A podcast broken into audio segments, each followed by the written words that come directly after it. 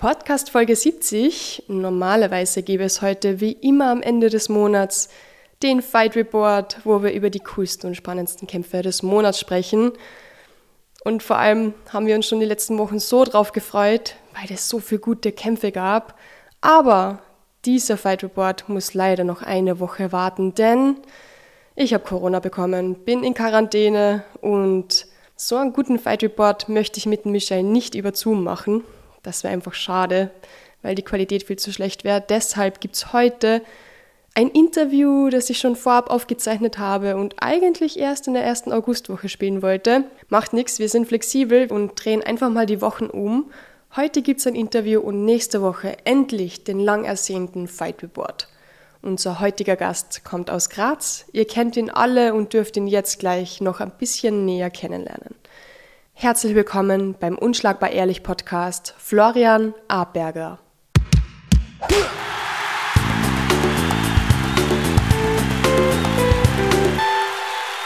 Hallo, freut mich, dass ich da sein darf. Freut mich, dass du dir die Zeit genommen hast. Ist ja klar. Wir sitzen da gerade in Graz in einem Keller und in einem super schönen Käfig, wo ihr immer trainiert. Genau, das ist unser Gym quasi und das ist sehr cool. Da haben wir oben haben wir, ähm, wer unser Gym nicht kennt, Champions Graz. Oben haben wir einen Ring und eine große Mattenfläche und die ganzen Sandsäcke, Kraftbereich, Bar und so weiter.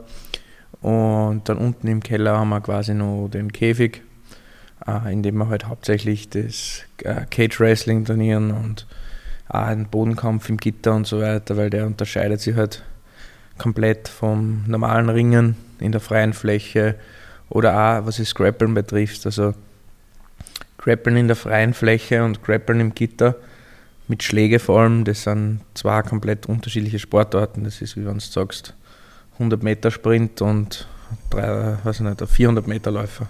Also das sind zwei komplett andere Geschichten und darum ist es ihm wichtig und auch im Gerd wichtig, dass wir den Käfig haben und dass wir die Einheiten auch da wirklich machen. Und das ist super schön da. Ich weiß, ich war schon einige Male da in Graz und, ich, und beziehungsweise im Champions Gym und ich finde das das Schönste an Graz. ja, es ist wirklich, es ist wirklich eins der, danke vielmals und es ist wirklich eins der schönsten Gyms, in denen ich auch so war. Und wo ich, also bin auch schon viele Gyms angeschaut, schon viele Orten trainiert. Aber es ist wirklich ein sehr schönes Gym. Es ist sehr sauber, sehr, sehr hygienisch. Also da, da gibt es absolut nie was. Es wird, wir haben ähm, quasi eine eigene Putzfrau angestellt, die jeden Tag in der Früh putzt, um, um fünf oder so, glaube ich, fünf bis sieben oder acht. Alle Matten putzt, alles wird jeden Tag gereinigt. Das ist wirklich von der Hygiene her und, und, und grundsätzlich äh, einfach ein sehr schönes, sehr sauberes Gym. Ich habe es gespürt, wie ich da mit den blasfüßerten Füßen drüber gegangen bin, dass das sehr sauber wirkt. Ja, ja, genau. Du verbringst da wahrscheinlich mehr Zeit als bei dir daheim. Ähm, nein, nicht unbedingt, weil ich wohne direkt über dem Gym. Das habe ich schon gehört davor ja. von einem Trainingskollegen. genau, genau, also ich wohne, ich wohne direkt drüber. Ähm, das heißt, du verlässt den Block eigentlich nie? nicht wirklich. Also ich bin äh, quasi meistens, halte ich mich da in der Kasernstraße auf, sozusagen. Und ja, es ist halt äh, sehr praktisch, weil früher, es ist halt, wenn man ja immer eine halbe Stunde, dreiviertel Stunde ins Training fahren muss, dann wieder zurückfahren muss. Erstens mhm. verliert man sehr viel Zeit und es ist ja irgendwie, irgendwie immer ein bisschen anstrengend. Jeder, der, der, der, der zweimal oder dreimal am Tag trainiert, kennt das. Und so ist es halt echt. Also seit ich es war ein riesen Gamechanger für mich, seit, seit ich da, da wohne. Das ist jetzt schon, glaube ich, sechs Jahre oder so. Ja. Fünf, sechs Jahre wohne ich, glaube ich, da sicher schon. Ähm, ist es halt echt super, weil man muss halt in der Früh, ich lasse mal oben meinen Kaffee noch runter, dann gehe ich mit dem Kaffeehefel runter und, und dann trinke ich da meistens nur einen Kaffee, weil ich bin ein bisschen ein Kaffee-Junkie. Und ja, und dann kann man da schon trainieren und dann kann ich direkt nach dem Training wieder rauf und sogar daheim duschen, Kleider noch essen also das ist auch das Nächste, was, wenn man, wie gesagt, wenn man mehrmals täglich trainiert, dann ist es halt auch wichtig, dass man gleich seine Nährstoffe zu sich kriegt. Also mhm. man muss kein Essen mitnehmen oder so, sondern kannst das Essen gleich daheim haben. Das ist wirklich praktisch. Hast du nie das Gefühl, dass du da denkst, boah, ich will mal wieder weg von da? mal wieder raus? Ähm, Was anders sehen? Nein, nicht wirklich. Also ich, ich, bin durch den Sport schon sehr, sehr viel herumgekommen.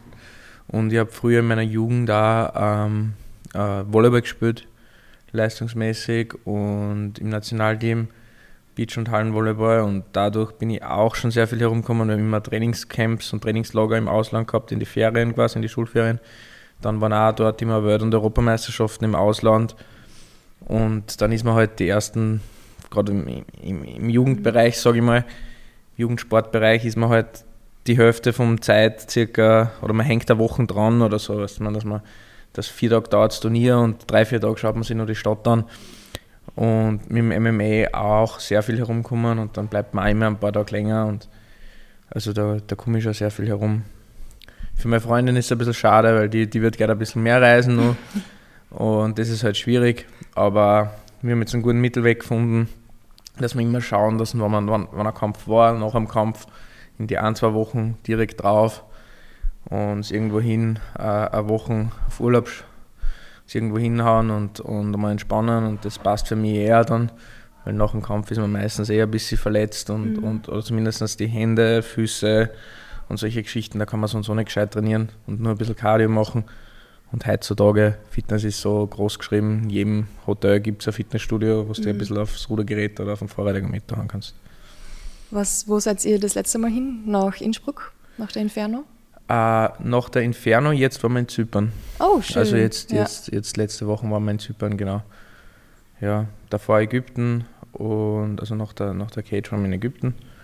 Und ähm, ja, und ganz Anfang des Jahres, Jänner, waren wir in Abu Dhabi.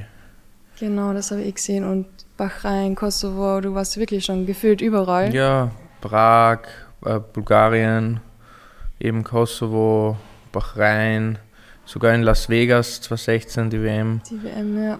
Ähm, dann davor noch im äh, Tschechien natürlich, äh, davor noch im Volleyball in Portugal, Teneriffa, ähm, Frankreich, Paris. Ähm, ja, Thailand war ja schon, äh, also wie gesagt, ich bin schon so viel herumgekommen und und, und es ist irgendwie, Reisen ist für mich mit irgendwie Anstrengung verbunden. Also ich, ich, ich bin am liebsten da, ich trainiere meine zwei, dreimal am Tag, dazwischen schlafe ich, isse und, und fertig. Wo hat es am besten gefallen? Mir gefällt es am besten da in Graz, in Graz. muss ich, muss ich ja. sagen. Trotz allem. Also, also mhm. ich, ich mag es da, ich, ich, trainiere gern da, ich habe meine Leute da, ich weiß, wie alles abläuft. Ähm, wenn man dann woanders trainiert und so, dann man weiß nie, wie die Leute sind dann wollen sie mal alle einen Schädel abreißen, mal die ersten zwei, drei Tage, dann, dann hast du nur zwei Möglichkeiten. Entweder du, du lässt das ein bisschen gefallen mhm. im Sparring, sage ich mal, was halt jetzt auch irgendwie gerade als Kämpfer schwierig ist, aber dann halt doch oft das Gescheitere, weil sonst, oder du haust halt gegen und dann verletzt sich einer von euch beiden und das ist halt immer, immer eine, blöde Situation, finde ich. Also, wenn man sich nicht irgendwie kennt, ja. ist es blöd gemeinsam trainieren. Und also, ja, das Problem haben leider die Kämpfer auf der ganzen Welt. Was das, selbst die UFC-Stars haben das Problem mit den Trainingspartnern und Sparringspartnern, weil wenn du jetzt ein, Top 5 UFC-Mann mhm. bist und irgendwo in ein anderes Gym kommst, natürlich will sich jeder mal mit dir messen. Ja. Man, also es ist das Problem, der Sparringspartner geht leider nie weg. Und ja. das Einzige, was man machen kann, ist halt versuchen, sich mit Leuten anzufreunden aus dem Geschäft, die auf einem ähnlichen Level sind. Und ja, oder halt Sparringspartner herholen, was wir in der Vorbereitung für die Cage gemacht haben. Da ist auch ein Riesendank an, an Gerhard, den Trainer, der, der, der da so unterstützt und die Sponsoren, die das finanziell möglich machen. Da haben wir zum Beispiel aus, aus Brasilien in Scholten Peregrino mhm. hergeholt für mich, weil ursprünglich hätte er auf der Cage einen sehr, sehr starken Ringer kämpfen sollen. Ja. Den Florian Zendeli, der, der bei der NFC jetzt erst wieder gewonnen hat vor, gegen, gegen Nosso Pedro vor zwei, drei Wochen. Und für den habe ich mir für die Vorbereitung in Schalten geholt. Aber ja, und jetzt kommt dann der Andreas Binder. Genau, jetzt kommt dann der Andreas Binder Richtig mit cool. einem Freund. Ja. Also ja. Es, es passt dann eh, sage ich mal. Und, und sonst muss man sowieso sein Game trainieren und üben und das geht gegen die eigenen Sparringspartner aus dem Gym. Wir haben gute Leute da und auch gegen, gegen sonst. Das Wichtigste ist eh das Drillen eigentlich. Also Sparring ist zwar das Lustigste mhm. und was immer geht und immer Spaß macht. Ja. Also egal wie müde man ist oder erschöpft. Ja, sobald es einmal, vielleicht ist die ersten ein, zwei Runden sind anstrengend und zart, wenn man ein bisschen alles wehtut und verletzt ist, aber dann, sobald man warm ist, macht Sparring immer Spaß.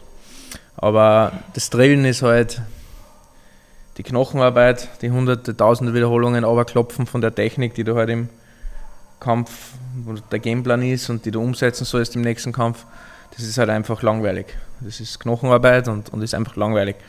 Aber es gehört halt dazu und das ist das, wo man wirklich besser wird. Und das, was halt viele Leute leider nicht machen, mhm.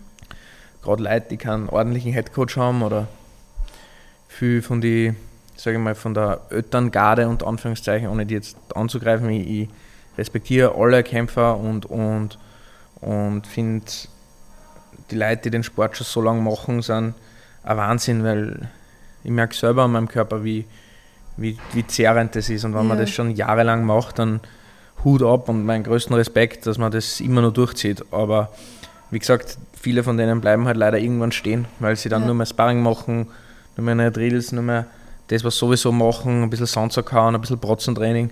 Und da entwickelt man sich halt irgendwann immer weiter. Man muss sich neue Techniken außerholen, sich Lücken anschauen und das einfach bis zur Vergasung drillen, bis man es kann. Mhm. Und analysieren wahrscheinlich auch. Genau. Vor allem auch von anderen Menschen, nicht nur die, die man kennt. Genau, so ist es. Was ist das für dich für ein Gefühl, wenn du weißt, okay, geil, jetzt machen wir Sparring? Ist das so wirklich das Gefühl, was du am liebsten hast, wo du warst, okay, cool, jetzt kann ich mich voll austoben, ich fühle mich frei? Mm, nein, würde ich nicht sagen. Ich mache gern Sparring, also braucht man nicht reden.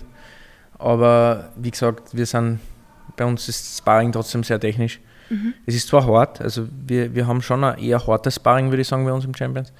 Also jetzt nicht alle natürlich, aber, mhm. aber unter die Wettkämpfer äh, sparen wir schon eher härter. Meine, es kommt auch Tage, was lockeres, aber es ist, es ist eigentlich kein technisches Sparring mehr, kann man nicht sagen. Aber es, man kennt sie gegenseitig sehr gut schon, die ganzen Sparringspartner. Das heißt, hauptsächlich mache ich immer die Runden mit dem Bogi, mit dem Anas und mit dem Daniel. Mhm. Und wir kennen uns sehr gut, das heißt, wir verletzen uns nicht mehr. Also es, es entstehen eigentlich, obwohl wir sehr hart sparen, eigentlich nie Verletzungen im Sparring. Ja. Weil wir halt nicht, auch nicht nachsetzen und nicht ungute Aktionen machen. Ja. Und wenn man halt jetzt sieht, okay, da wäre jetzt das volle Brett drinnen, dann trifft man halt nur, nur locker ja. man, und, und stoppt ab und solche Geschichten. Also da passt man schon auf und darum sage ich jetzt, das ist jetzt nicht und wir haben halt auch immer, wir haben quasi Montag ist Techniktraining und dann Dienstag ist Sparring. Und am Montag machen wir halt ein paar Techniken, ja. Die wir quasi Dienstag im Sparring idealerweise einsetzen sollten. Mhm. Oder halt, wenn wir in der Kampfvorbereitung sind und ich jetzt zum Beispiel einen, wir den Gegner analysiert haben und ich einen Gameplan habe, dann habe ich meine sieben, acht Techniken, ja. die ich in einem Kampf einsetzen werde. Und die einfach muss ich permanent im Sparring abspielen gegen die bam bam bam bam bam bam bam bam bam bam bam. Also es ist auch mehr äh, unter Anführungszeichen ähm, drillen und jetzt nicht einfach äh, in Teufel auslassen. Bis es gefestigt ist. Genau. Ja. Natürlich, äh, Entschuldigung, weiß ich noch, ähm, was schon lustig ist teilweise, und da ist jetzt ein bisschen ein Kämpfer in mir, wenn man halt quasi mit Leitspart, die man halt teilweise nicht kennt, und ich bin immer so, dass ich, dass ich grundsätzlich, äh, ich, ich, will keinen Weh beim Sparen, ich, ich brauche mich nicht hart sparen mit irgendwen, kein Ego-Problem, ich finde, das hat in dem Sport sowieso nichts verloren. Ja. Und ich, ich gehe einfach auf locker technisch los und mit Leuten, die ich nicht kenne, ist ein lockeres technisches Sparring, aber wenn ich merke, okay, Kannst trifft mich einmal härter, was man dann ist halt so, okay, passt, das kann vielleicht versehen gewesen sein. Und dann nur zwei, drei harte Aktionen kommen und wo man wirklich, man, man spürt das ja, hat er dich jetzt einfach nur getroffen, weil du reingelaufen bist? Ja. Oder hat er wirklich mit gewollt die hart geschlagen oder äh, ja. hart äh, Calf-Kick oder solche so, so blöde Geschichten und dann oder kickt er die ganze Zeit zum Knie oder so. Und dann macht schon auch Spaß und dann, ja. da kommt innen so ein bisschen das innerliche Schmunzel dann auf, okay, let's go. Ja. Und dann, denken sie, okay, passt, jetzt, jetzt, ja. jetzt lassen wir es wissen. Jetzt Was innen, Kopf, ja, genau. Style aus. Genau, und dann, dann entstehen ja immer ein bisschen so ja, Fetzereien mehr oder weniger, aber wie gesagt, es, es gehört auch dazu, es ist, es, ist, es ist ein Teil vom Sport und es, ist, es macht natürlich am meisten Spaß, weil jeder Kämpfer kämpft am liebsten. Mhm. Aber und das ist halt doch nur das, was am ersten hinkommt. Aber es ist halt einfach auch nicht schlau, wenn man sich halt einfach, die Verletzungsgefahr ist so groß und das spricht einfach nicht dafür. Eigentlich. Du bist 27, dein Rekord, Profi-Rekord ist 8-0. Ist es ein bisschen ein Druck da, wenn du weißt, okay, es steht noch bei der Niederlage diese 0 und du weißt, jeden Tag kommen Leute einer, die einfach beweisen möchten, dass sie vielleicht ein bisschen besser sind als du? Ja, natürlich. Äh, sehr sogar. Also ich muss sagen, ähm, am meisten Spaß hat es mir gemacht ähm, äh, ab dem zweiten Drittel, sage ich mal, von meiner Amateurkarriere. Ich habe sehr viele Amateurkämpfe gemacht, ich glaube über 25 Amateurkämpfe. Und irgendwann am Anfang hat man natürlich diese Nervosität vom Kämpfen, mhm. sage ich mal, und einfach generell die Nervosität, weil du jetzt in einen Kampf eingehst und weil das ein Kampf ist und am, am kommt das jetzt so wichtig vor, boah, das ist jetzt mein Kampf, mein großer Kampf, bla, bla, bla. und irgendwie mit der Zeit sie, fängt man das dann anders zu sehen an. Du, du hast überhaupt keine Angst mehr, dass du da jetzt verletzt oder dass du getroffen wirst. Oder bei mir war es zumindest so. Und, und also absolut die, die Angst ist einmal ja dann ab einem gewissen Punkt komplett weg. Mhm. Und dann ist es einfach nur mehr ähm, ja, Spaß haben. Das ist eigentlich das, was mir am meisten taugt für das Trainieren, das ganze Trainingscamp. Und jetzt gehe ich rein und habe Spaß. Weißt du? Und ich hoffe, dass ich einen möglichst starken Gegner habe, dass ich einen geilen Kampf habe. Wenn ich gewinne, super cool. Wenn ich verliere, ja, passt, kann man nichts machen. Mhm. Darum hat mir der letzte Teil von meiner Amateurkarriere so Spaß gemacht, weil, wie gesagt, wir haben geschaut, dass wir die stärksten Leute finden und kämpfen, ja. die irgendwie gegangen sind. Und wenn ich gewonnen habe, cool. Wenn ich verloren habe, ja, war es halt so, weißt du, man. Und, und, und haben wir zumindest was daraus gelernt. Man nimmt immer mehr mit aus den Niederlagen. Ja. Aber ja, jetzt im Profibereich ist es halt anders, weil es ist halt, äh, ich will, ich habe schon große Ziele und ich will noch ganz oben und nicht nur für den Rekord ist es blöd, aber auch für, für, fürs Ranking und für alles, wenn du halt Niederlagen drinnen mhm. hast, gegen die, vor allem gegen Leute, gegen die du eigentlich nicht verlieren solltest, sozusagen. Ja. Jetzt quasi für meiner, äh, meiner Profikämpfer sind leider ähm, die ursprünglichen Gegner, die ich kämpfen wollte, sind leider äh, oftmals ausgefallen. Wie ich jetzt auch gesagt habe, bei der Cage Fight, der ist der Florian Zendeli ist ausgefallen. Mhm. Dann haben wir zwei Wochen vorher den, den gefunden, den ich gekämpft habe. Ähm, der war, äh, war okay, war ein guter Mann, war 9-9. Ähm, aber erfahrener Mann im mhm. Profibereich, mhm. schon lange dabei. Aber dort, wo ich hin will und was mein Ziel ist, darf ich gegen so einen nicht verlieren. Also ja. das darf einfach nicht passieren. Da gibt es keine Ausrede, da gibt es kein Lucky Punch, kein was auch immer, wenn du gegen so einen verlierst, das ist ganz, ganz schlecht für, für einen Rekord, für ein, fürs Ranking, für alles. Für das Selbstbewusstsein. Ja, für Selbstbewusstsein einen weiteren Weg. Und da ist natürlich der Druck schon sehr groß. Also vor allem, weil du halt auch weißt, okay, selbst eine Schlacht soll jetzt auch nicht werden. Weißt du, man, das heißt, ja. man muss sehen, man ist eine Klasse oder zwei Klassen besser. Weil sonst äh, rede ich nur heiße Luft, wenn ich sage, ich will dorthin und, und, und kann nicht einmal mit so einem mhm. komplett easy fertig werden. Und beim, beim letzten Kampf jetzt aber zum Beispiel, wo ich diesen Erika Skolobowski gekämpft habe auf der Inferno, muss ich sagen, ähm, war der Druck nicht so da, nicht so groß. Mhm. Natürlich ich, der Druck, dass ich gewinne und so, aber grundsätzlich der Druck nicht, weil ich, weil ich gewusst habe, okay, das ist ein starker Mann. Also selbst wenn gegen den jetzt ein Potzer passiert, wie ein Lucky Punch in eine Submission reinkommen oder sonst irgendwas, ähm, gegen den darf man verlieren. Mhm. Unter Anführungszeichen. Sollte natürlich nicht passieren, wenn ich dorthin will, wohin will. Aber er war selber 7-0-1, ist gut gerankt auf, auf, auf, in der Fight Matrix. Ähm, hat, hat auch 18-6, glaube ich, als Amateur gehabt. Also auch 22, 23 Amateurkämpfe, hat auch ein paar Kickboxkämpfe und so weiter. Also wirklich ein, ein, junger, explosiv, körperlich starker, kräftiger, erfahrener, einfach wirklich guter Kämpfer. Und, und gegen den dürfte man theoretisch verlieren. Und umso mehr hat es mich dann gefreut, wo ich den Kampf gewonnen habe und vor allem Wien gewonnen habe. Weil ja. es war zwar über Punkte und über Distanz, aber in den ganzen 15 Minuten hat es nicht eine Sekunde in dem Kampf gegeben, wo ich nicht komplett äh, die Kontrolle gehabt habe und ähm, im Prinzip kom komplett dominiert habe. Leider sind die Scorecards nicht vorgelesen worden, aber also es waren zumindest eine, waren nicht vielleicht sogar zwei, zehn, acht Runden, glaube ich, dabei, also das war eine komplette Dominanz von ersten Minuten bis zur letzten. Und, und das war halt so ein bisschen ein Statement, weil wenn ich jetzt, wenn er in der ersten Minute in der hintere eine läuft oder so und ich am K.O. schlag, es kann Glück sein, weißt man, man braucht man nicht mhm. äh, groß um einen heißen Brei herumreden. Es ist trotzdem hat vier Unzerhand schon, sage ich mal, im Mittelgewicht schlagt man hart und es kann immer passieren. Die Chance ist da, dass du eine laufst in der hintere Gerade oder in den Haken oder was auch immer aufwärts sagen. Aber, und in der Knie. Aber wenn du den über drei Runden komplett neutralisierst und, und, ja. und dominierst, dann bist du einfach äh, mindestens ein Glas besser. Und das habe ich gesagt und, und das war für das Selbstbewusstsein sehr gut, weil davor habe ich halt nicht wirklich gewusst, okay, ähm, schon lange keine guten Leute mehr kämpft.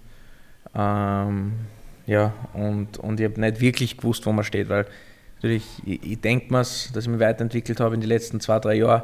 Ja. Aber mit Corona-Pause und so und dann der, der Gegner auf der Cage, was jetzt eigentlich nicht das Niveau gehabt hat, was ich kämpfen wollte, man weiß dann doch nicht, wo man ist. Und, und nach dem Kampf habe ich aber, oder jetzt weiß ich klar, wo ich bin und dass ich im richtigen Weg bin und dass auch die Sachen, die ich trainiere und die im Training mache, funktionieren.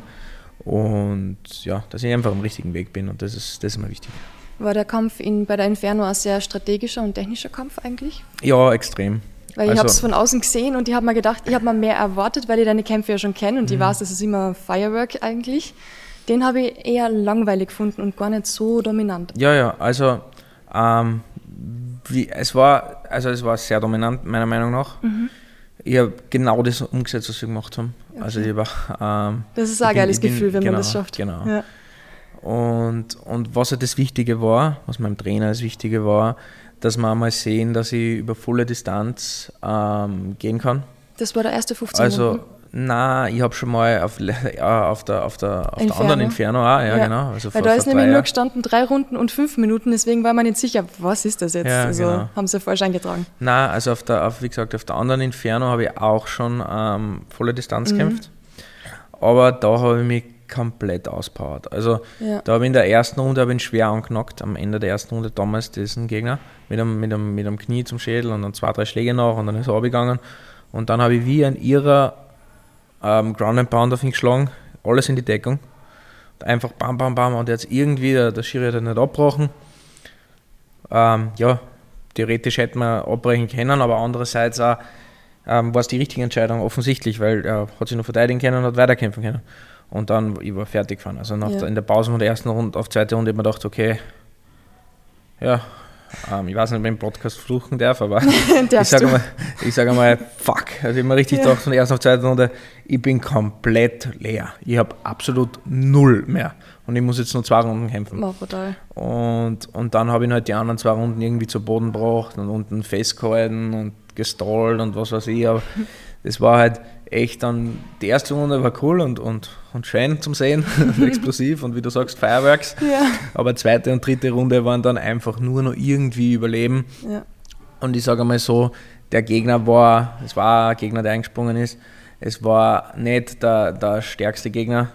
Also so ein Gegner hätte ich auf jeden Fall finishen müssen. Ja. Und ja, jetzt war es halt einfach anders. Jetzt, wir haben gewusst, der, der, der ist stark gegen den volle Distanz, das, das wollten wir jetzt einmal sehen, dass ich quasi von der ersten bis zur letzten Runde alles abrufen kann, komplett da bin ähm, und, und mein Cardio passt, meine Einteilung passt, weil es ist ja kein Cardio-Problem mhm. an sich, weil die Luft ist ja gut, es ist mehr Ökonomie und Einteilungsgeschichte. Und dass das einfach passt und okay ist und funktioniert. Und darum habe ich da, ich habe in der zweiten Runde habe ihn sehr schwer angenockt da und habe dann Ground and Pound nachgesetzt. Ja. Und das war genau in meiner Ecken vom Trainer. Ich glaube eh, dass ich wahrscheinlich Finishen erkennen dort. Aber der Gerd hat ihm dann auch reingerufen, baut die ja nicht aus, weißt du? Baut ja. die ja nicht aus. Und dann habe ich gesagt, okay, passt, ja. baut ich mich lieber nicht aus. Weißt du? habe wieder ein bisschen mehr auf Kontrolle und dann, dann, ja. Und es war einfach, es war jetzt sehr taktisch, weil, wie gesagt, mhm. ich habe in der ersten Runde, ähm, habe ich mir halt ein bisschen angeschaut im Stand, weil äh, sehr unorthodox kämpft. Okay. Also er, ist extrem, er hat extrem lange Hände. Das ist ja. mir beim Wayne aufgefallen. Also der hat wirklich um einiges längere Hände gehabt als ich. Obwohl er ungefähr gleich groß war, aber die, der hat so lange Arme gehabt. Und dann hat er sich immer sehr zurückgelehnt, was mhm. jetzt eigentlich nicht unbedingt was Gutes ist, aber er kann sich, hat eine unglaubliche Balance. Der kann sich super zurücklehnen und dann direkt wieder mit dem Konter kommen. Dann trifft er die teilweise aus Winkel und irgendwo, was ganz komisch ist. Ja. Also wirklich ein Blöder zum Kämpfen im Stand.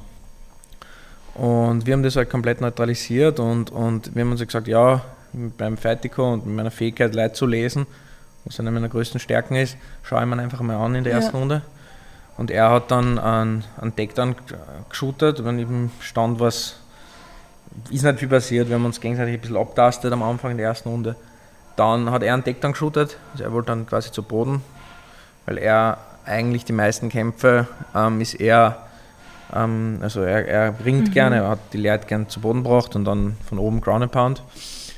Und ich habe aber den Deck dann verteidigt, habe hab ihn umgedreht, habe ihn ins Gitter befördert und ich bin mit ihm auch zu Boden gefahren und habe ihn dann unten kontrolliert in der Halfguard und Guard die ganze erste Runde, also sicher drei, vier Minuten am Boden und habe mit, okay, ich habe nicht viel Schaden angerichtet, aber ich habe permanent immer wieder geschlagen, das heißt Punkte gemacht und die erste Runde klar gewonnen. Und ich habe halt dann auch gesehen in der ersten Runde, okay, wenn ich, wenn ich auf einmal mal drauf bin und wenn ich ihn mhm. habe, dann wird er mir wahrscheinlich nicht mehr aufkommen. Ja. Also das habe ich ganz klar gesehen in der ersten Runde, wenn ich gespielt habe, habe ich gewusst, okay, der steht mir wahrscheinlich nicht auf, wenn ich ihn einmal unten habe. Und dann, wo ich ihn halt in der zweiten Runde im Stand so schwer angeknackt gehabt habe und halt am Boden des Ground Pound, ja. wo ich dann einbremst worden bin quasi vom Trainer, ähm, dann habe ich halt gewusst, okay, ja, ich kann mir jetzt voll auspowern und dann vielleicht in der dritten Runde verlieren, weißt du, ja. Oder ich, ich spiele jetzt den Rest der Runde so ab wie in der ersten Runde und dann habe ich halt wieder kontrolliert, ein paar Schläge und habe auch gewusst, okay, das ist jetzt wahrscheinlich eine 10-8er Runde. Die erste Runde habe ich fix gewonnen, mhm. die zweite Runde habe ich auch fix gewonnen. Wahrscheinlich sogar 10-8, aber zumindest gewonnen. Ja. Dann ich schon, bin ich schon zwei Runden vorn. Das heißt, die einzige Möglichkeit, wie ich den Kampf noch verlieren kann, ist, indem er mich ausnockt mhm. oder submittet. Und dann sind wir in der dritten Runde einfach hergegangen und dann habe ich mit Frontkicks die ganze Zeit bam, bam, bam, bam, bam und, und mit Jab und Frontkicks und, und ausgesirkelt und, und halt einfach, einfach sicher runtergespielt im Stand, das Ding. Und, und er hat halt keine, keine Antwort gehabt und ich habe aber auch permanent mehr Treffer gelandet und das ist es, auf das es im Endeffekt ankommt im MMA. Ja. Wenn du Schiri bist und darum ist mir erst selber bewusst, wann ich selber Schiri war, du machst einfach ein Stricherl für jeden Treffer, der landet. Ja. Und ob das jetzt ein, ein, ein harmloser Frontkick zum Oberschenkel oder zum Knie ist, oder ob das jetzt ein Jab oder hintere Gerade mhm. ist, ist wurscht. Weißt du, man, Treffer ist Treffer. Bam, bam, bam, bam, bam. Und wenn du permanent die Treffer aber landest, dann gewinnst du die Runde. Und der kann sich auch nicht entfalten. Und dann eh gegen Ende der Runde hat er dann aus Frust noch geshootet, weil er nicht ja. mehr gewusst hat, was er tun soll. Ja. Weil er nicht zurechtgekommen ist und ausgesprawlt und dann noch Crown and Pound und drum. Das war komplett klar von Schluss bis, bis von Anfang bis Schluss. Es macht so viel Spaß, mit euch so Kämpfe zu analysieren, weil ihr das auch wieder anders sieht und ja. weil man immer ein bisschen was lernt. Du hast da den Kampf natürlich jetzt gewonnen, wie wir schon wissen, und du bist der neue Inferno FC Champion. Ja, genau. cool. Das war, war cool, mal den, den quasi den ersten Titel ähm, im, im Profibereich zu haben. Ähm, ist, ist sicher so ein Gürtel, das ist was, das ist was, das hebt man sich wahrscheinlich für immer auf. Ja. Äh, und es ist einfach eine cool, cool, coole Erfahrung gewesen und, und auch cool, jetzt einfach mal Champion zu sein. Auch wenn es jetzt noch nicht der Champion ist, der es mal sein will, aber, aber es ist einmal ein Anfang. Und es hat mich natürlich sehr gefreut. Ich nehme an, UFC-Gürtel wäre natürlich das Ziel, oder? Es ist natürlich der Traum von jedem Kämpfer, braucht man nicht reden. Aber bis dahin ist, glaube ich, noch ein, ein sehr langer mhm. Weg. aber es ist, es ist natürlich das Ziel. Aber ja. Wo hängt der Gürtel jetzt? Der liegt ähm, in meinem Ankleiderschrank ganz oben im obersten Fach. Also okay. da, weil der ist immer offen quasi und, ja. und also jedes Mal, wenn ich zu meinem Gewand zum Gewand gehe, zum Trainingszeug gehe, liegt oben quasi der Gürtel. Das ist, ist ganz cool, das taugt mir. Heute könnt ihr den Gürtel anziehen. Ja, heute gehe ich immer mit Gürtel aus. Heute ja. mit dem Gürtel essen. Ja. Genau. Wie war das dann, nachdem du das gewonnen hast? Hast du dann irgendwie gemerkt, okay, wow, auf einmal 100 Nachrichten draufkrieg oder hast du irgendwie, hat sich das irgendwie ein bisschen verändert? Ja, natürlich. Ähm, wie gesagt, das war wichtig. Es war für mich, ich war sehr, ich habe auch die ganze Zeit vor in der Woche vor dem Kampf und so, wenn die Leute gefragt haben, bist du nervös, bist du, bist du mhm. Druck, bla, bla. Ich habe gesagt, nein, es ist eigentlich der erste Kampf jetzt seit langem, wo ich nicht, ich bin nicht voll nervös, ich habe nicht den Orgendruck, nicht so wie bei den anderen Kämpfen, weil, wie gesagt, weil es ein guter Gegner war, aber wie soll ich sagen, ähm, ich war einfach sehr gespannt mhm. oder ähm, ja, weil, weil wie gesagt, ich habe selber nicht gewusst, wo ich stehe, ja. ganz genau. Also es, es ja. wieder. Weil es ist das Training und der Kampf sind zwei komplett verschiedene Paar Schuhe. Mhm. Es gibt so viele Trainingsweltmeister, die sind im Training gut und im Kampf nicht. Oder umgekehrt, weißt du, man. Ja. Ich bin zum Beispiel im Training, ich bin im Kampf komplett ein anderes Monster wie, wie, wie, wie im Training Also das kann man nicht vergleichen. Ich bin der volle Wettkampfstyp. Und, und man weiß nicht, wo man steht. Wenn, wenn man sich nicht einmal gegen irgendwie mit wem misst, wo man auch weiß, wo der steht. Weißt du, ne? Ja. Und der hat in, in, in Holodenko vorher, Holodenko ist jetzt äh, ja, ähm, ja, mehr, mehr, mehr Mund als, als, als Können, aber trotzdem ist er auf jeden Fall nicht schlecht und, und, und im deutschsprachigen Raum halbwegs, halbwegs einen Namen jetzt schon, sage ich mal. Und der hat den ja kämpft äh, ein paar Monate vorher und hat von dem drei Runden komplett aufs Maul gekriegt. Der hat nur Glück gehabt, das ist, war ja unentschieden, das ist der einzige unter Anführungszeichen Botzer in dem Rekord gewesen von, von meinem Gegner, wenn man den Kampf hier angeschaut. Und ähm, de, das einzige Glück vom Holodenko war in dem Kampf, dass, ähm, dass ihm Erikas einen Punkt abgezogen haben, Okay. wegen am Headbutt. Oh, ähm, und deswegen war es unentschieden. Aber der Ja. hat dem eigentlich aufs Maul gehauen die ganze Zeit. okay. Der war on top die ganze Zeit, hat einen Grounded Pounder in der dritten Runde, ist er glaube ich die komplette dritte Runde in der Mount gesessen. Also, wie gesagt, das ist, ähm, ja, der, der hat schon ein Niveau gehabt. Und wenn man dann einfach sieht, hey, okay, ich habe den so dominiert, so, nicht nur geschlagen, sondern so dominant geschlagen ja. und so klar geschlagen, dann ist das einfach ein, ein Zeichen mehr oder weniger, dass ich, dass ich einfach dorthin bin. Und das war einfach die, die, Auf, also die Anspannung davor zu sehen, weil es hätte auch umgekehrt sein können. Es hätte sein können, dass er mich dominiert und dass ich überhaupt noch nicht so weit bin, wie mir denkt, dass ich bin oder wo ich hin will. Es war einfach ein, ein Test für mich selbst und ein großes, großes Fragezeichen für, Ja. zu meinem Training und den letzten drei, vier Jahren.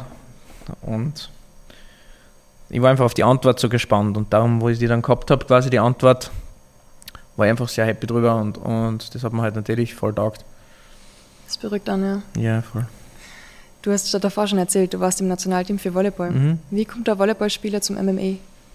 Ähm, naja, ähm, es war so, äh, ich bin mit 13 oder 14 äh, nach Graz ins Internat gewechselt, weil in, in Graz ist quasi so die HIP Liebenau, das ist eine sehr, sehr gute äh, Volleyballakademie, eigentlich auch eine der besten in Österreich. Und bin damals eben im, im weiß nicht, was das war, U13, U14 oder was, Unterstufen, bin ich angeredet worden vom, ähm, vom Trainer von denen. Dann zuerst hat meine Eltern gemeint, na, du kannst nicht nach Graz gehen, bla bla bla.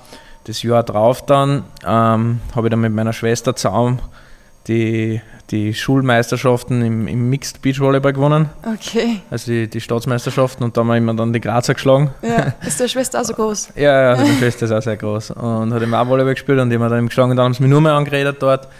Und ma, es wäre doch so cool, wenn ich kommen würde und, und hin und her und, und dann habe ich gesagt, ja, okay, passt. Dann habe ich meine Eltern so lange eingeredet und, und dann haben sie gesagt, ja, wenn du keinen Dreier hast im Zeugnis oder so, das haben sie, haben sie also meine Mutter hat glaube ich gesagt, wenn du keinen Dreier im Zeugnis hast, darfst du gehen. Und es war ein Halbjahr und ich habe glaube ich zwei Vierer gehabt oder so. Oh, also sie hat eh gewusst, Also war sie, eh, sie, sie hat es war eh kein sie Dreier. gedacht, sie hat sich gedacht, das geht sich sowieso nicht aus. Ja. Und dann habe ich Vollgas eingestrebert die, und, und habe hab, hab nur mehr eins geschrieben und habe dann nur Prüfungen zwischen zwei und drei gemacht. Über. Echt? Dann habe ich mein Zeugnis gehabt ohne Dreier und dann schau nach Graz.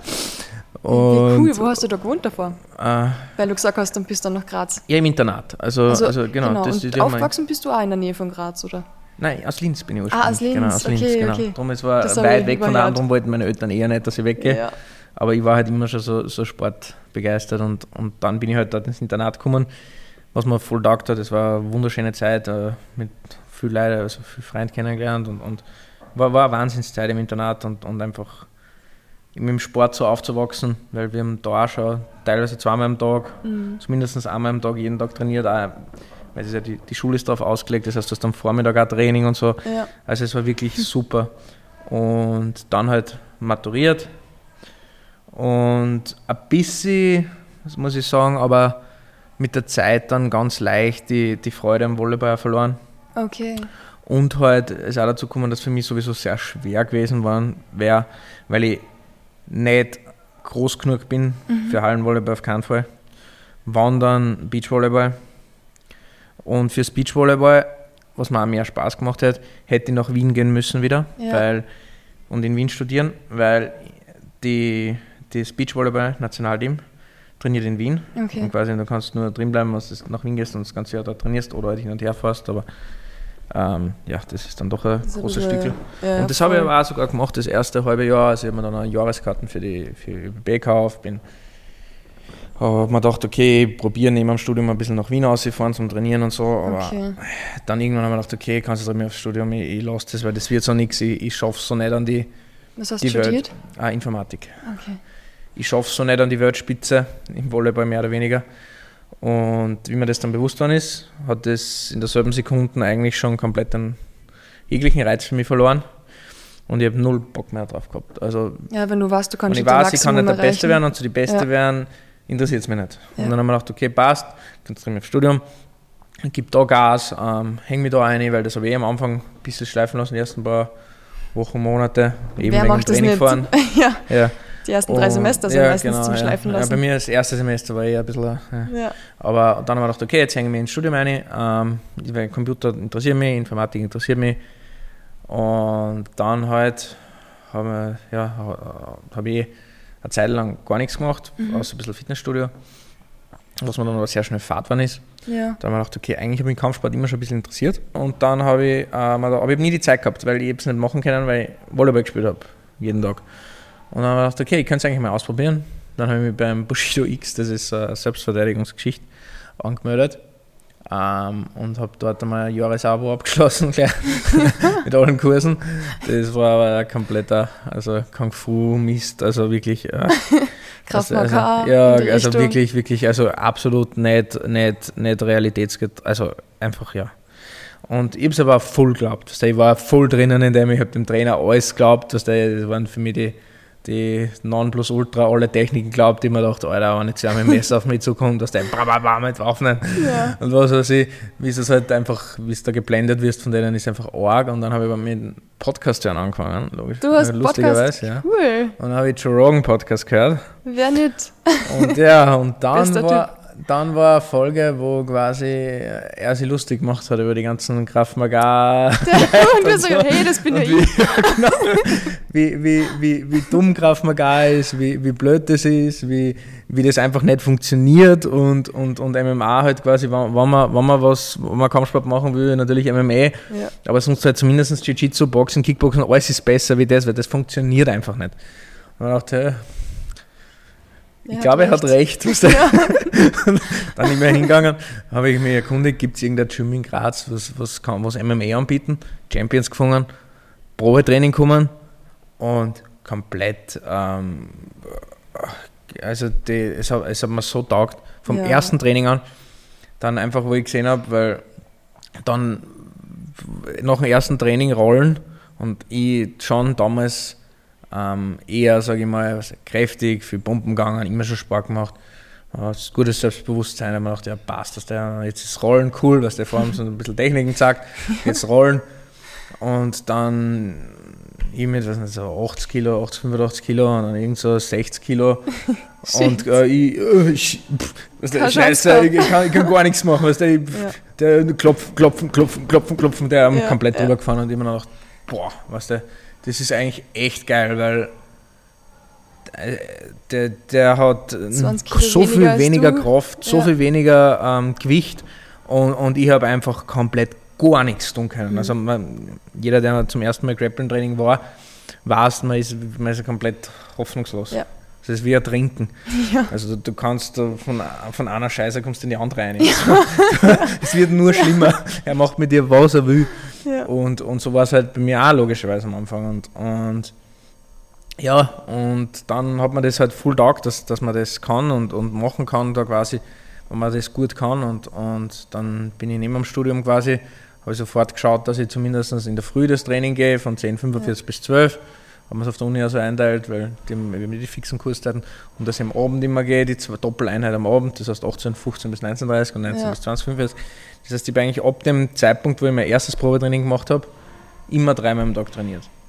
Bist du deppert? Ja, Wirklich? Dreimal am Genau. Tag? Ja, also Montag bis Wahnsinn. Freitag eigentlich drei, also drei Einheiten am Tag, Ja, zwar, ja. zweimal am Tag unter Anführungszeichen, aber drei Einheiten, so Ja. eine Viertelstunden am Tag eigentlich. Und das eigentlich seit ich angefangen habe, seit meinem ersten Probetraining eigentlich durchgehend. Und ja, es hat mir halt voll taugt und dann ein paar Monate später schon der erste Kampf und dann, es dann, dann den ersten Kampf gehabt, die, die Leute halt am Zuschauen und, und dann halt voll gefeiert werden und dann denkt man sich sowieso, man ist der Superheld schlechthin. Und dann, das hat mir halt so taugt und dann halt Studium wieder komplett schleifen lassen. Ja, zuerst, zuerst schleifen lassen. Ja. Und dann ähm, nach der, eigentlich erst nach der nach, nach Vegas, dann 2016 war dann mhm. Vegas, also ich war dann zu dem Zeitpunkt, glaube ich, 7-0 als Amateur. Ja, Amateurweltmeisterschaften. Genau, dann waren die Amateurweltmeisterschaften. Dort habe ich dann gekämpft, dort habe ich verloren, leider, gleich in der ersten Runde. Okay. Da habe ich einen sehr starken Australier gekriegt, Joseph Luciano. Eins von deinen einzigen fünf Niederlagen? Genau, der, der, der ist wirklich stark. Also der hat jetzt auch bei One gekämpft. Ähm, also der, der ist jetzt auch Profi, ist, ich schreibe mit dem manchmal immer noch in Kontakt. Ja. Und der ist wirklich, wirklich ein starker Mann. Hat dann auch drauf, um, glaube ich, immer auf einmal gewonnen. Mhm. Äh, einmal dann bei der WM, glaube ich, zweiter oder dritter waren. Also wirklich ein, ein, super, super, super Kämpfer. Und ich habe aber mit dem damals schon, also in meinem, da habe ich eineinhalb Jahre Kampfsporterfahrung gehabt, ich habe volle Distanz gekämpft mit dem, voll angemischt. Ja. Und was, was halt wichtig war, man hat halt gesehen, ich bringe alle Eigenschaften mit für den Sport, die man braucht, um ganz oben zu kommen. Und das weiß man ja vorher nicht, ja. wenn man nicht einmal aufs Maul kriegt. Also, ich habe von dem richtig aufs Maul gekriegt. Also in der ersten Runde zwar noch nicht, da war es halbwegs ausgeglichen, aber wie wir auch schon vorgeredet haben, was immer wieder mein Problem war, ich habe mich ausgebaut in der ja. ersten Runde. Dann haben wir vorher gesagt, mit, mit, dem letzten Kampf war das einmal, dass wir sehen können, ich kann über drei Runden konstant kämpfen, ja. ist auch wichtig. Aber da habe ich mich komplett ausbrennen in der ersten Runde und dann zweite, dritte Runde einfach nur aufs Maul gekriegt, permanent von, also nur.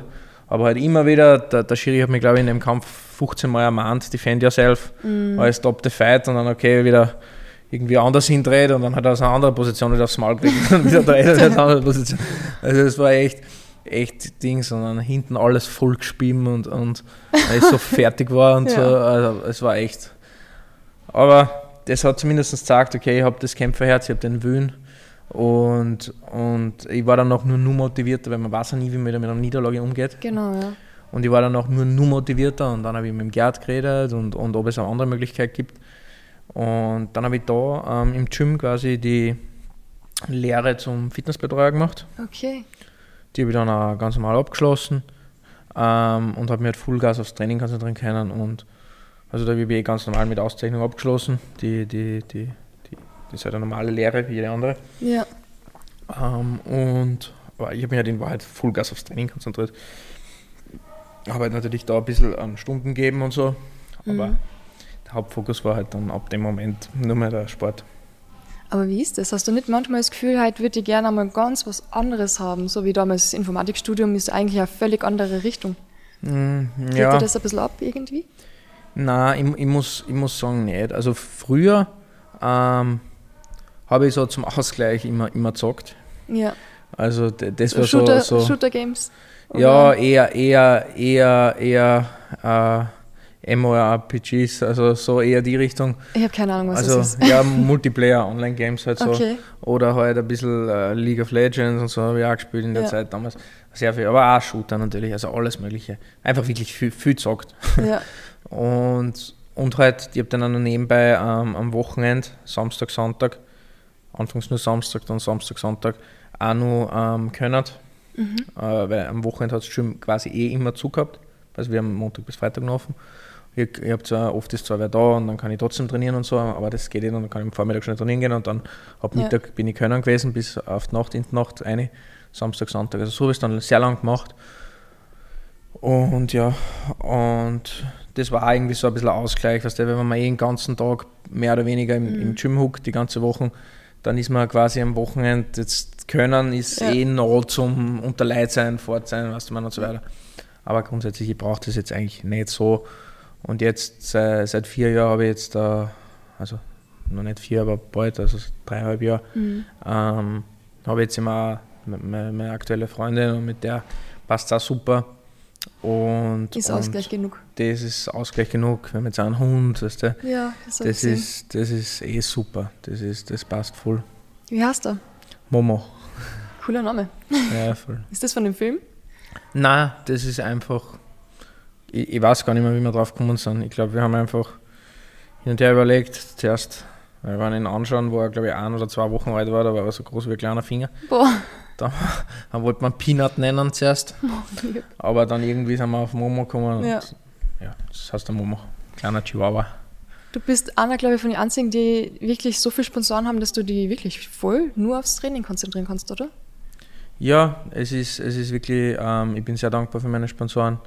Und, und das ist natürlich, macht das einen, einen, einen brutalen Unterschied. Also da, da braucht man gar nicht reden. Also das ist ähm, eine Hilfe, die, die, die die wenigsten Sportler haben.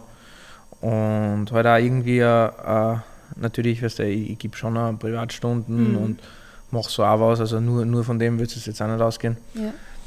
Aber natürlich, es ist, es ist es ist ein Luxus, den man in dem Sport heutzutage kaum mehr hat, mhm. sage ich mal so. Und den ich aber auch nutze. Also ich sage mal so, ich, ich fühle mich dann auch irgendwie verpflichtet und, und ich fühle mich, wenn ich das nicht dass denen schuldig bin, aber, mhm. aber irgendwie auch schon, weißt du man, also ja. ich, ich will das denen irgendwie nicht, dass die da einen Glauben und einen Vertrauen in den Falschen stecken, blöd gesagt. Ja sondern ich will das denen wirklich sagen, dass ich jeden Tag Vollgas gebe, egal ob es mich schert oder nicht. Also schert ist ein steirischer Bericht, egal ob ich Lust habe oder nicht. Ja. Ähm, egal ob ich miert bin, egal ob ich, ob ich nicht meine Drills machen will, wo wir bei dem Punkt vorher sind. Wie gesagt, Sparring wäre lustiger jeden Tag, aber ich schaue, dass ich jeden Tag das meiste raushole, dass ich jeden Tag besser werde wie am Tag vorher. Und wenn es nur um 0,1% besser wird, mhm. am Ende des Jahres summiert sich das und nach ein paar Jahren ist das richtig viel, dann hast du doppelte Steigerung.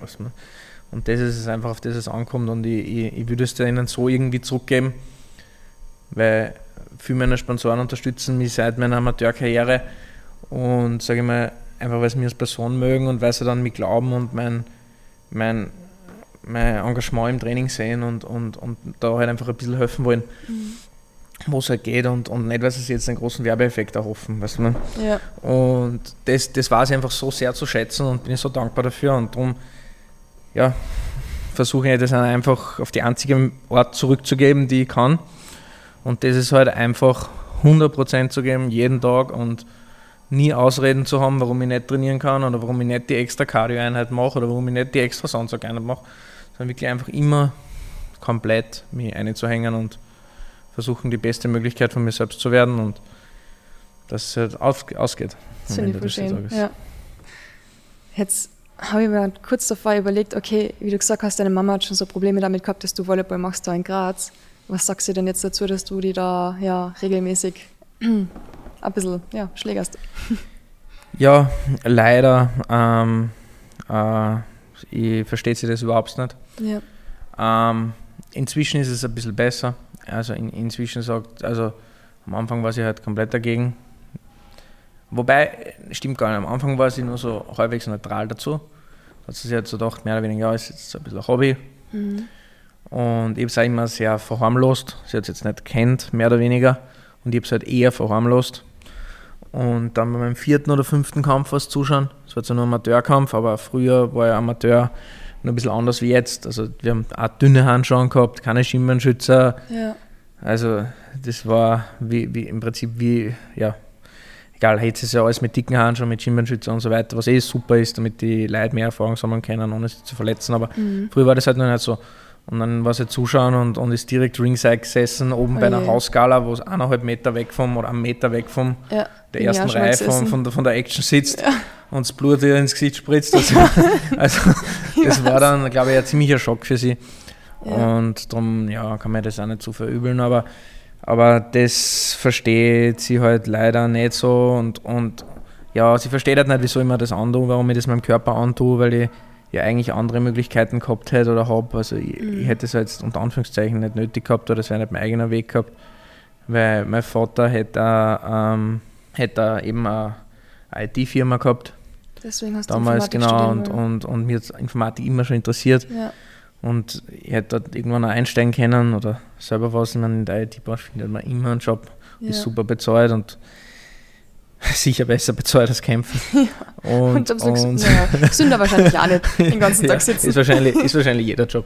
Aber ja, aber ja, ähm, ja, das ist halt, ja, darum ist schwierig mit meiner, mit meiner, mit meinen, also mit meiner Mutter vor allem, aber ja, aber also inzwischen, Kontakt. ja, natürlich, aber es ist halt natürlich auch, auch, auch relativ wenig geworden, beziehungsweise wenig durch das, dass ich halt in Graz bin und halt einfach, ich, ich habe halt einfach keine Zeit. Es ist, es, es klingt gemein, ja, man hat keine Zeit und so weiter, aber ich, ich kann mir es halt einfach nicht erlauben in einer Vorbereitung, mhm. ähm, einfach nach Linz zu fahren am Wochenende oder sonst was ja. nicht zu trainieren, weil ich, mir fehlt die Zeit und wenn ich dann da mit der Familie herumhänge, Weißt, da, da, kann ich mich auch nicht gescheit erholen, dann ist sie dort ich wieder weiß. irgendwas, weil dort gibt es immer irgendwas, weißt ja. du, man, ist ich nicht mein gutes, gescheites Essen, dann wird der Weightcut schwieriger, dann ja. es ist einfach verdammt schwer und, und ja, sie hat auch eben viel zu tun immer und, und ist immer viel unterwegs und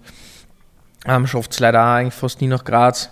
Und darum, also mit meiner Mutter eher sehr wenig Kontakt, mit, mit, mhm. mit dem Papa nur ein bisschen mehr dem Tagkampfsport auch, der ist, ähm, ja, natürlich am Anfang war es auch ein Schock, wo ich gesagt habe, dass ich es unter Anführungszeichen das Studium schmeiße und, ja. und jetzt Profisportler werde. In einem Sport, den man eigentlich nicht wirklich kennt in Österreich.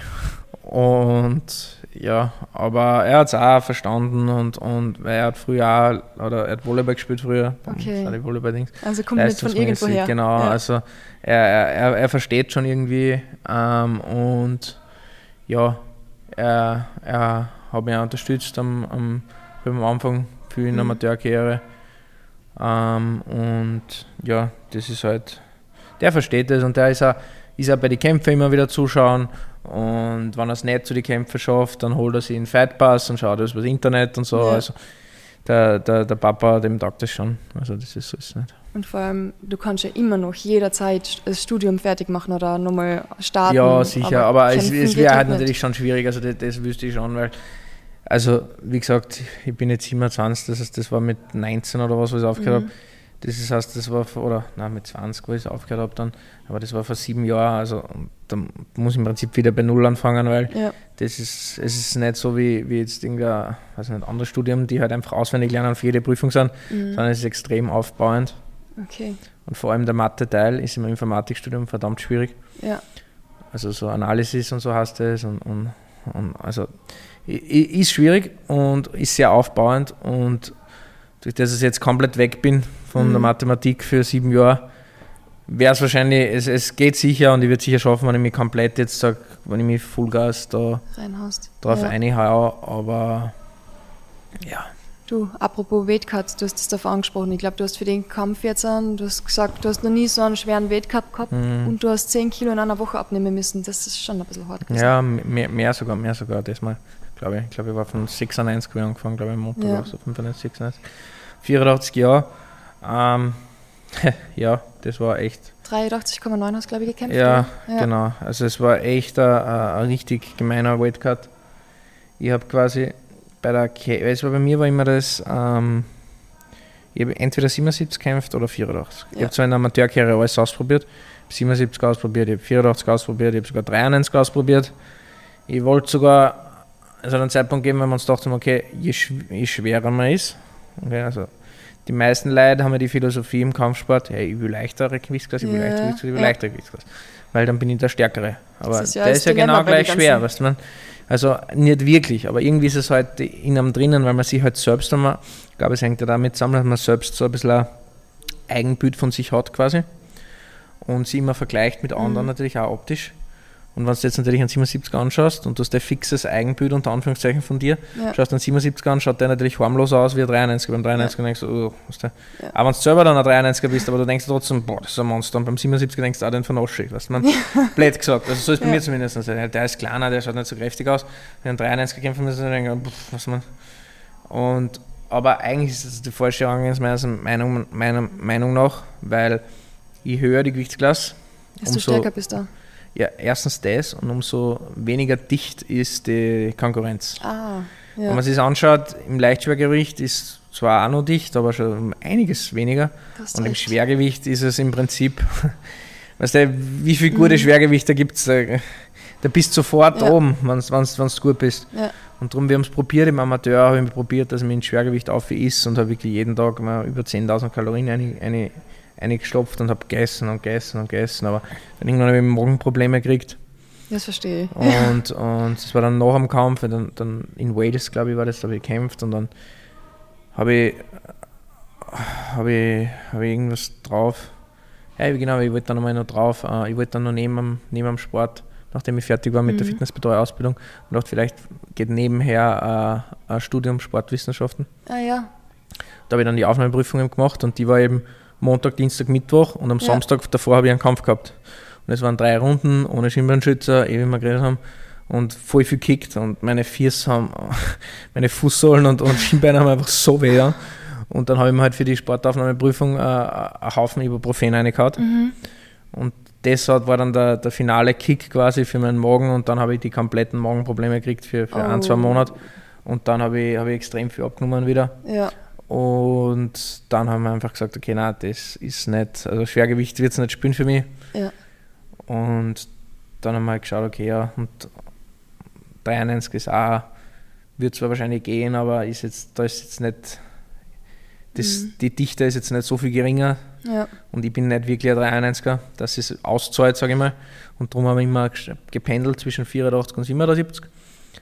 Und jetzt haben wir halt quasi gesagt, ja, hey, wir müssen uns jetzt entscheiden, weil wir müssen irgendwo gerankt werden. Mhm. Weil ich habe dann das Problem im Ranking, dass ich in der 77 und der 84 gerankt bin, aber dass teilweise ja. halt die Siege für die andere Gewichtsklasse dann nicht so wertig sind und so.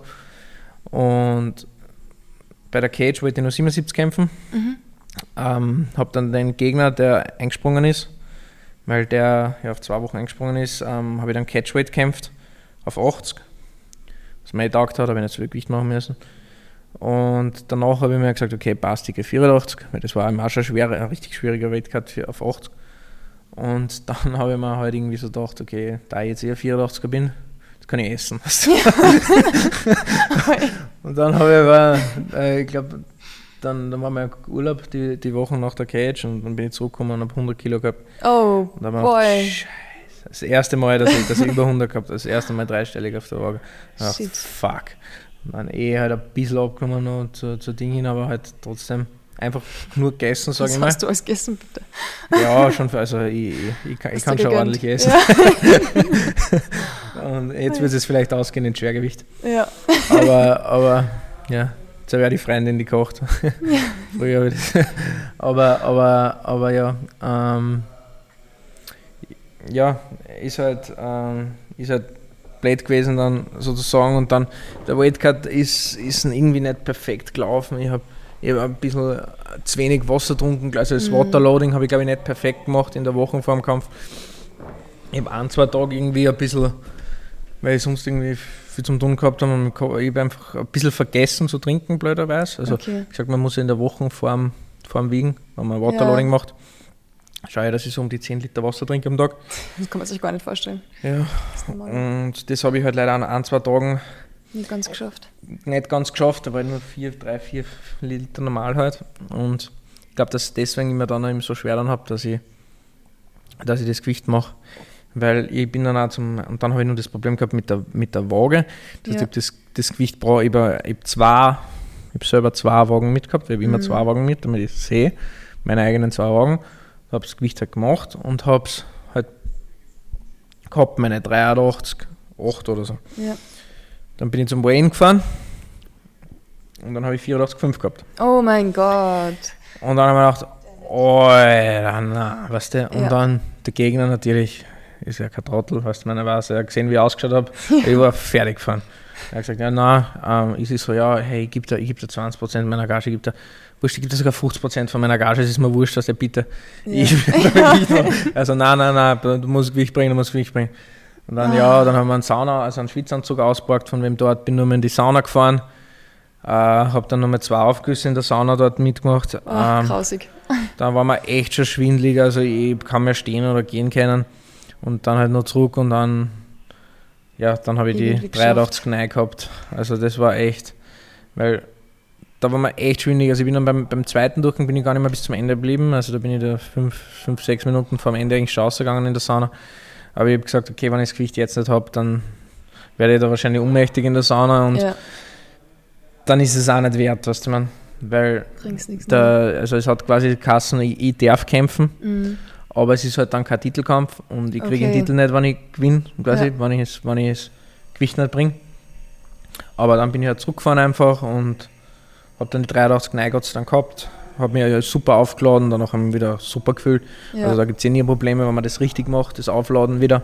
Gleich mal 10 Kilo wieder auf. Ja, genau. Dann am nächsten Tag habe ich eh wieder 94 gehabt mhm. oder so. Und ich glaube, eben jetzt um zwischen 93 und 95 habe ich dann gehabt, wo ich, wo ich gekämpft habe. Ja. Eh wie immer circa, also so knapp 10 Kilo schaffe ich wieder, dass ich, dass ich drauf bock. Okay, das ist ziemlich gut. Du, bevor ich die jetzt in der Training entlasse, weil es ist schon recht spät, wir haben schon ein bisschen überzogen, ja, möchte ich mit dir nur noch kurz über UFC 276 sprechen. Also es waren richtig geile Kämpfe und wir wissen, Max Holloway hat gekämpft und Donald Cerrone hat gekämpft und Cerrone, Cowboy, hat die Handschuhe in die Ringmitte ja. gelegt und ist jetzt in Sportlerpension gegangen. Und was ich gesehen habe, richtig cool, du hast mit beiden Kämpfern schon Fotos gemacht. Ja, voll. Wie ist es, solche Persönlichkeiten persönlich zu treffen? Ja, das war ich damals 2016 in Vegas quasi. Da war ja, wo, wo wir dort waren, ähm, bei der, bei der, bei der Amateurweltmeisterschaft, war ja ähm, diese, die große UFC 200. Ja. Also die, ah, die war dort, Gott, genau. Das war das cool. Da waren alle ja. Kämpfer quasi mehr oder weniger. Und ja, da haben wir die halt, haben wir die halt getroffen quasi beim ähm, am Weg zur, zur Afterparty. Mhm. Also in, in so einem Casino in Vegas davor. Habt ihr mit ihnen gefeiert? Nein, gefeiert nicht wirklich. Aber, aber, aber halt kurz ein bisschen quatscht. Also so, so ja, hey, ich bin auch Kämpfer, bla bla. Aber es ist, sie, waren, sie waren beide halt, ähm, beide, beide echt cool und, und so. Man hat, man hat zuerst diesen Star-Effekt, boah, was und dann aber irgendwie letztendlich ist er eigentlich eh nur ein Mensch. ganz normal, weißt, ja. wie, wie jeder andere und, und, und voll freundlich und, und ja, wie alle anderen Menschen. Weißt man, es ist, es ist, äh, die, man ist ja nichts Besonderes unter Anführungszeichen, aber es ist dann, es ist halt irgendwie cool, dass man dann sieht und sie sind beide auch so wirklich so down to earth gewesen, weil man überhaupt nicht abgehoben, voll freundlich, voll lieb und so, ja, sieh, komm her, wir ein Foto, ja, cool, was da. Und, und einfach, einfach wirklich, wirklich zwei, zwei, zwei klasse Leute und, und, und klasse Kämpfer. Kämpfer. Wirklich klasse Kämpfer beide, also Hut ab. Ja. Förmlich Hut ab beim Saroni, der ja. Hut ist jetzt ab. Der, der hat aber, den Hut aber, nie aber, ja, der hat eine Wahnsinnskarriere gehabt, einer der wenigen Leute, der, der so viele Kämpfe das, das geschafft hat, in der UFC zu bleiben und immer halbwegs relevant zu bleiben. Ich glaube 48 Kämpfe in WFC und UFC ja. gemeinsam, das ist ja unglaublich. Ein Wahnsinn, also und sie permanent mit dem Sport weiterentwickeln, das ja. ist ja das Faszinierende. Ja. Das schaffen ganz wenige, weil der Sport entwickelt sich halt einfach von Jahr zu Jahr oder alle zwei, drei Jahre spätestens gibt es einen riesen Sprung wieder in dem Sport und das entwickelt sich permanent weiter. Das kommen immer wieder frische, neue, junge. Ja, genau, das auch, aber, aber, einfach auch, auch vom, von der Technik sagen, her, vom, vom, technischen Aspekt her und vom stilistischen her und wenn es da UFC, man da im Hintergrund, ich weiß nicht, das ist das eh. Ja, wir haben da ein paar Bildschirme neben ja. dem Cage. Da, da sind die, die, die ersten paar UFCs, Knockouts da. Nick Diaz gerade. Ja, genau. Wenn du da, da das anschaust, das ist unter Anführungszeichen jetzt nicht einmal mehr wirklich das Niveau, was da von einem, einem von einem mittelmäßigen ja. Profi heutzutage ist. Also es, einfach, es, entwickelt sich permanent so weiter und es kommen neue Techniken dazu, neue besseres Distanzgefühl, alles einfach und, und er hat es einfach immer geschafft, mit dem Sport irgendwie mitzugehen und, und, und mhm. das ist einfach ganz selten. Weil die meisten irgendwann, was der dann, dann sind wir wieder bei dem, was ich vorher gesagt habe, irgendwann machen sie nur mehr ein Sparring einer Training, was ja. sowieso gewohnt sind, wo sie sich wohlfühlen ja. und gehen dann nicht mehr aus der Komfortzone und machen keine neuen Techniken mehr, dann nicht mehr so viel drillen und dann bleibst du irgendwann stehen, verlierst den Anschluss. Genau. Wer ist dein Vorbild oder dein Lieblingskämpfer? Schwierig. Also lange Zeit war es immer der Connor, weil ja. er war genau, wo ich quasi ähm, so intensiv angefangen habe mit dem Sport, das ist so 2015, mhm. 2016 ähm, wo ich wirklich angefangen habe, aktiver zu kämpfen und, und, und, und, und mir das halt wirklich ernst zu nehmen. Ähm, das war so gerade Anfang von der, der Anfang von der, von der Kanner-Ära quasi, wo der ja. gerade ins Ding ist. Und darum hat er mir halt damals Vollgas taugt und so. Und jetzt, ich sag mal, ja, jetzt lebt er halt noch, aber wie gesagt, ich verstehe es, was der, ich meine, yeah, der, der, hat alles erreicht, was er erreichen wollte mhm. und, und so viel Kohle gemacht und man, irgendwann muss Leben auch, weißt man, und ich finde jeder, der sich jetzt bei mir Herzen, ah, das soll das trainieren, das soll nicht, mhm. hey, er hat, er hat, es, er hat zehn Jahre von seinem Leben, was man komplett trainiert und im kompletten Entzug mhm. gelebt und, und, und das Kämpferleben isoliertes Kämpferleben, was ja. kein lustiges Leben ist. Weißt du, du, ja. du kannst keine guten Sachen essen, musst immer früh schlafen gehen, du, du trainierst Party. zweimal, dreimal am Tag, dir tut alles weh. Die Zeit, wo du nicht trainierst, schlafst du meistens. Mhm. Du hast keine Zeit für, für Freund wirklich, auch für Familie oder für, für Freunde und so, alles extrem schwierig. Reisen, kannst du alles vergessen, wenn du Kämpferleben lebst, sonst wirklich nach oben willst. Was er wollte und was er geschafft hat und hat alles dafür aufgeben. Und irgendwann muss der Punkt da kommen, wo man sagt, okay, jetzt lebt er heute halt ein bisschen und er hat alles erreicht, er, er ist super erfolgreich, also wieso sollte er nicht jetzt einfach leben dürfen? Und das finde ich ein bisschen äh, ja, ungut auch von den Leuten, dass sie ihm dann quasi das jetzt vorwerfen, ja. dass er halt jetzt lebt. Ja. Aber, aber ja, ist halt so, die, denen kannst du das eh nie recht machen, sagen wir mal so. Und sonst finde ich ihn in, in GSB auch noch sehr bewundernswert. Oh, ja. ja weil er halt auch, passt. Genau, und weil er einer der wenigen ist, der das mhm. auch macht quasi, weil er sie auch diese, was wir beim Cerrone kurz angesprochen mhm. haben, diese kontinuierliche ähm, Weiterentwicklung mit dem Sport. Er war damals seiner Zeit extrem voraus, wenn du seine alten Kämpfe in seiner, in seiner Ära quasi anschaust. War er, er war damals schon mit, mit, mit dem Zusammenput von Striking zu Grappling zu ja, und im Clinch viel schlagen und am Boden viel schlagen und so weiter. Es war, er war damals schon sehr seiner Zeit voraus, sagen wir mal so.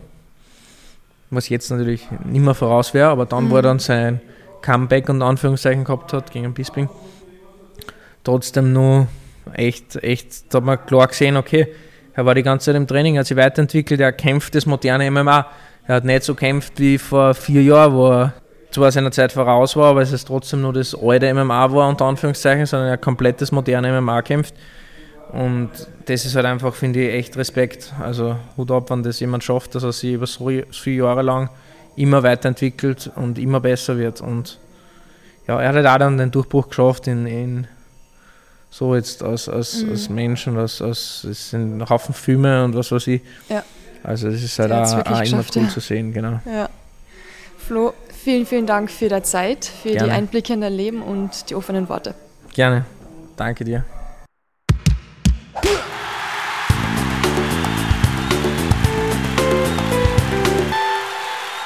Das war Podcast Folge 70 mit Florian Abberger.